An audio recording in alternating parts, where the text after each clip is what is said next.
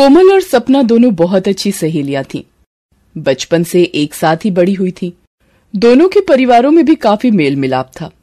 एक महीना पहले ही सपना की शादी हुई थी। कोमल, बैठना, मुझे तेरे साथ ढेर सारी बातें करनी है। पहले तू बता, तू शादी के बाद मुकेश के साथ खुश है ना? अरे यार, लव मैरिज का यही तो फ़ायदा है। पति चंगुल में हो तो फिर किसी बात की कोई परवाही नहीं। मेरे आगे पीछे घूमते हैं मुकेश। ऐश है मेरी तो। अच्छा और घर में सबका स्वभाव कैसा है? तेरी सास वगैरह? मेरी सास थोड़ी तेज है। टोका टाकी की तो तुझे पता ही है, हर सास की आदत होती है। और सासें कभी अच्छी हो ही नहीं सकती, ये तो जग ज़ाहिर है। कोमल सपना की बातों को सुनकर कुछ सोच में पड़ जाती है। तभी सपना उससे पूछती है। ओ, मैडम, कहाँ खो गई? सास मेरी खतरनाक एटम बम है। वो सिर्फ़ मेरे ही सामने फटता है। तू क्यों घबरा गई? कुछ नहीं, बस ऐसे ही। अच्छा ये सब छोड़। वो लड़के वाले कानपुर से तुझे देखने आ रहे थे? कब आएँगे? कुछ पता चला? हाँ वो पापा जी बोल रहे थे कि आने वाले संडे को उनका आने का प्रोग्राम बन रहा है। वो सूरज जी के कॉलेज का संडे को ऑफ़ होता है। क्या बात है? सूरज जी? हम्म अभी से? सपना, अभी ऐसी कोई बात नहीं है। अभी तो पापा जी के सिर्फ़ फ़ोन पर ही उन लोगों से बात हुई है तो मुझे पता चला कि वो कॉलेज में एक प्रोफेसर हैं। मैं तो शनिवार ही वापस जा रही हूँ। मेरी सास ने घर में एक पूजा रखी है तो मेरा पहुँचना ज़रूरी है। कल से दस फ़ोन घुमा चुकी हैं। बहू, टाइम पर आ जाना। रिश्तेदार भी आ रहे हैं तो तुम्हारा होना ज़रूरी है। पता नहीं, जैसे बहुओं को तंग करे बिना इन सासों को नींद ही नहीं आती। सपना वापस अपने ससुराल चली जाती है। रविवार के दिन लड़के वाले कोमल को देखने आते हैं। अरे जानकी, कोमल को तैयार होने में कितनी देर है? वो लोग आ गए हैं। दीपक उन्हें बस भीतर ला ही रहा है। जी बस हो गई है। मैंने चाय चढ़ा दी है नाश्ता प्लेटों में लगा दिया है। आप चिंता मत करो बस मैं कोमल को ला रही हूँ। लड़के वाले कोमल को देखते ही पसंद कर लेते हैं और दोनों तरफ़ से रिश्ते की हाँ हो जाती है। कोमल को पता चलता है कि उसकी सास सौतेली है। ये सुनकर वो थोड़ा घबरा जाती है। तभी सपना का फ़ोन आ जाता है। और बता कैसा लगा लड़का? और तेरी होने वाली सास तुझे कैसी लगी? ज़्यादा सवाल तो नहीं कर रही थी? सपना, मुझे तुझे कुछ बताना है। हाँ बोल, क्या बात है? सपना मेरी होने वाली सास सौतेली हैं।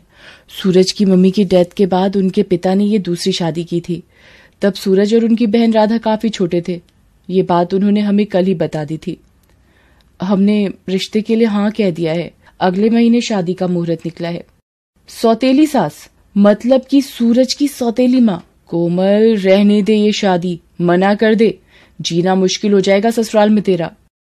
सूरज की ये सौतेली माँ पूरा घर कब्जे में लेकर बैठी होंगी, ये मैं तुझे लिख कर दे रही हूँ। तूने देख तो लिया ही होगा जब वो कल आई थी। नहीं, सपना वो कल नहीं आई। सिर्फ़ सूरज, उनके पापा और बहन जीजू ही आए थे। ये सब बातें सुनकर सपना थोड़ी हैरान हो जाती है। कोमल के मन में भी सास की एक अलग ही छवि बन चुकी थी। एक महीने बाद कोमल की शादी हो जाती है और वो अपनी ससुराल पहुँचती है। कोमल भाभी आप मुँह दिखाई में इनके हाथ से कुछ मत लेना। मैं और भाई भी इनसे ज़्यादा मतलब नहीं रखते। राधा ठीक कह रही है। कोमल तुम ज़्यादा बात मत करना। वो हमारे पिता की दूसरी पत्नी है। इससे ज़्यादा वो हमारे लिए कुछ भी नहीं। कोमल चुपचाप सूरज और राधा की बातें सुनती रहती है। एक शाम कोमल अपने कमरे में होती है। कोमल बहू क्या मैं अंदर आ सकती हूँ? जी जी माँ जी आपको पूछने की क्या ज़रूरत है? आइए। कोमल बेटा आ, मैं तुम्हें शादी के बाद कुछ भी नहीं दे पाई। इसलिए ये मेरी तरफ़ से एक छोटा सा मुँह दिखाई का तोहफा रख लो। माँ जी ये हार तो बहुत सुंदर है। शुक्रिया माँ जी। मुझे बस आप आशीर्वाद दीजिए कि मैं अपनी बहू होने की सारी जिम्मेदारियाँ निभा सकूँ।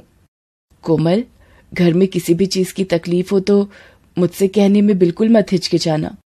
सुजाता का ऐसा निर्मल व्यवहार देखकर कोमल सोच में पड़ गई कि वो तो बहुत अच्छे स्वभाव की है तो आखिर सूरज और राधा सुजाता को क्यों पसंद नहीं करते? वो इस बारे में अपने ससुर सत्यजीत से बात करती है। कोमल बहू, सूरज जब छह साल का था, तब राधा तीन बरस की थी। तब उनकी माँ सुषमा का बीमारी के चलते देहांत हो गया। मजबूरी में मुझे सुजाता से दूसरा विवाह करना पड़ा। पर सुजाता ने भी अपनी औलाद न करने का फैसला लिया, ताकि सूरज और राधा के लिए माँ के प्यार में कोई कमी ना आ सके। पर इन दोनों के मन में हमेशा ये बात रही है कि सुजाता इनकी सौतेली माँ है। पिताजी, आप बिल्कुल चिंता मत कीजिए।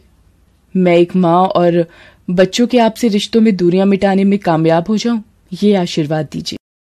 जीती रहो बहू सदा खुश रहो। कोमल ने सोच लिया था कि वो सुजाता के प्रति मनमुटाव को सूरज और राधा के दिलों से मिटाकर रहेगी। एक दिन। पापा इसी हफ़्ते गोद भराई की रस्म है और मेरी सास ने बोला है कि हीरे के दो सेट गोद भराई में चढ़ाने ज़रूरी हैं। बाकी सबके कपड़े फल मिठाई और अलग अलग लिफाफे। आप सूरज भैया से बात कर लो कैसे करना है फिर? सत्यजीत सूरज से बात करता है। सूरज भी नौकरी पेशा था तो सैलरी में से इतना सब कुछ निकालना मुश्किल था। कोमल सत्यजीत से कहती है पापा जी मैं आपकी कुछ मदद कर सकती हूँ? मेरे ये कुछ गहने आपको यदि इनसे थोड़ी मदद मिल जाए? नहीं कोमल बहू, तुम अभी अभी नई नई इस घर में आई हो, और नई बहू अपने गहने दे, ये मैं कभी नहीं होने दूँगी। और मेरे होते हुए तुम्हें ये सब करने की कोई ज़रूरत नहीं है बेटा। सुनो जी, ये मेरे गहने अब तो मैं इन्हें पहनती नहीं हूँ। ये देकर राधा बिटिया के लिए नए सेट बनवा दो। आप आज ही सुनार की दुकान पर चले जाओ। वो इसके बदले नए गहने दे देगा। सुजाता काश सूरज और राधा भी तुम्हारे इस माँ के प्यार को समझ पाते। पापा जी वक्त आने दीजिए। वो दोनों भी माँ जी के प्यार को महत्व देंगे। बाकी माँ जी आप और मैं भी आज बाज़ार जाकर राधा दीदी की गोद भराई का सारा सामान ले आते हैं। शाम को सूरज ऑफ़िस से आता है। वो सत्यजीत से कहता है। पापा मैंने बहुत कोशिश की शायद कहीं से इंतज़ाम हो जाए पर नहीं हो पा रहा अरे पापा ये कपड़े गहने ये सब कौन लाया? बस बेटा भगवान के आशीर्वाद से सारे इंतज़ाम हो गए हैं। अब राधा बिटिया की गोद भराए की रस्म की सारी चिंता दूर हो गई। सूरज कमरे में आता है कोमल उसे बताती है। सूरज ये सारे इंतज़ाम जो आप देख रहे हैं, ये सब माँ जी की वजह से संभव हुआ है। आज राधा दीदी की गोद भराई की सारी तैयारियाँ उन्होंने ही की हैं। कोमल सूरज को सारी बात बताती है कि सुजाता ने अपने सारे गहने बेच दिए हैं ताकि राधा की गोद भराई में कोई कमी ना आए। ये सब सुनकर सूरज सोच में पड़ जाता है।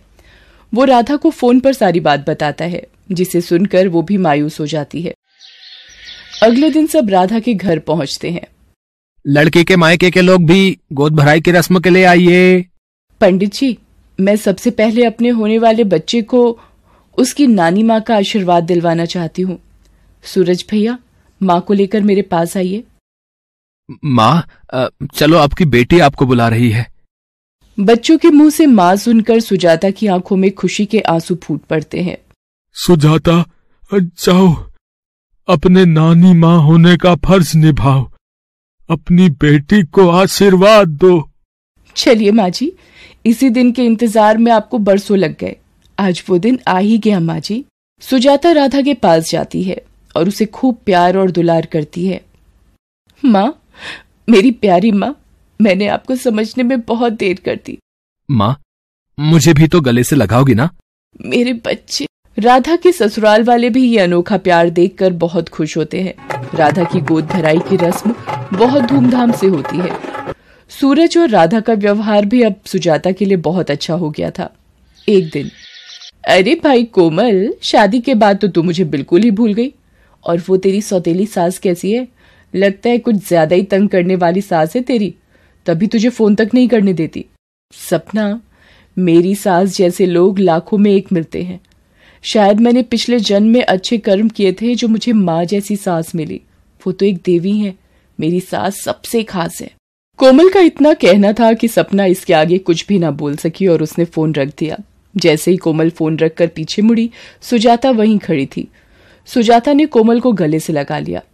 कोमल ने साबित कर दिया था कि इंसान की पहचान बिना परखे कभी नहीं होती।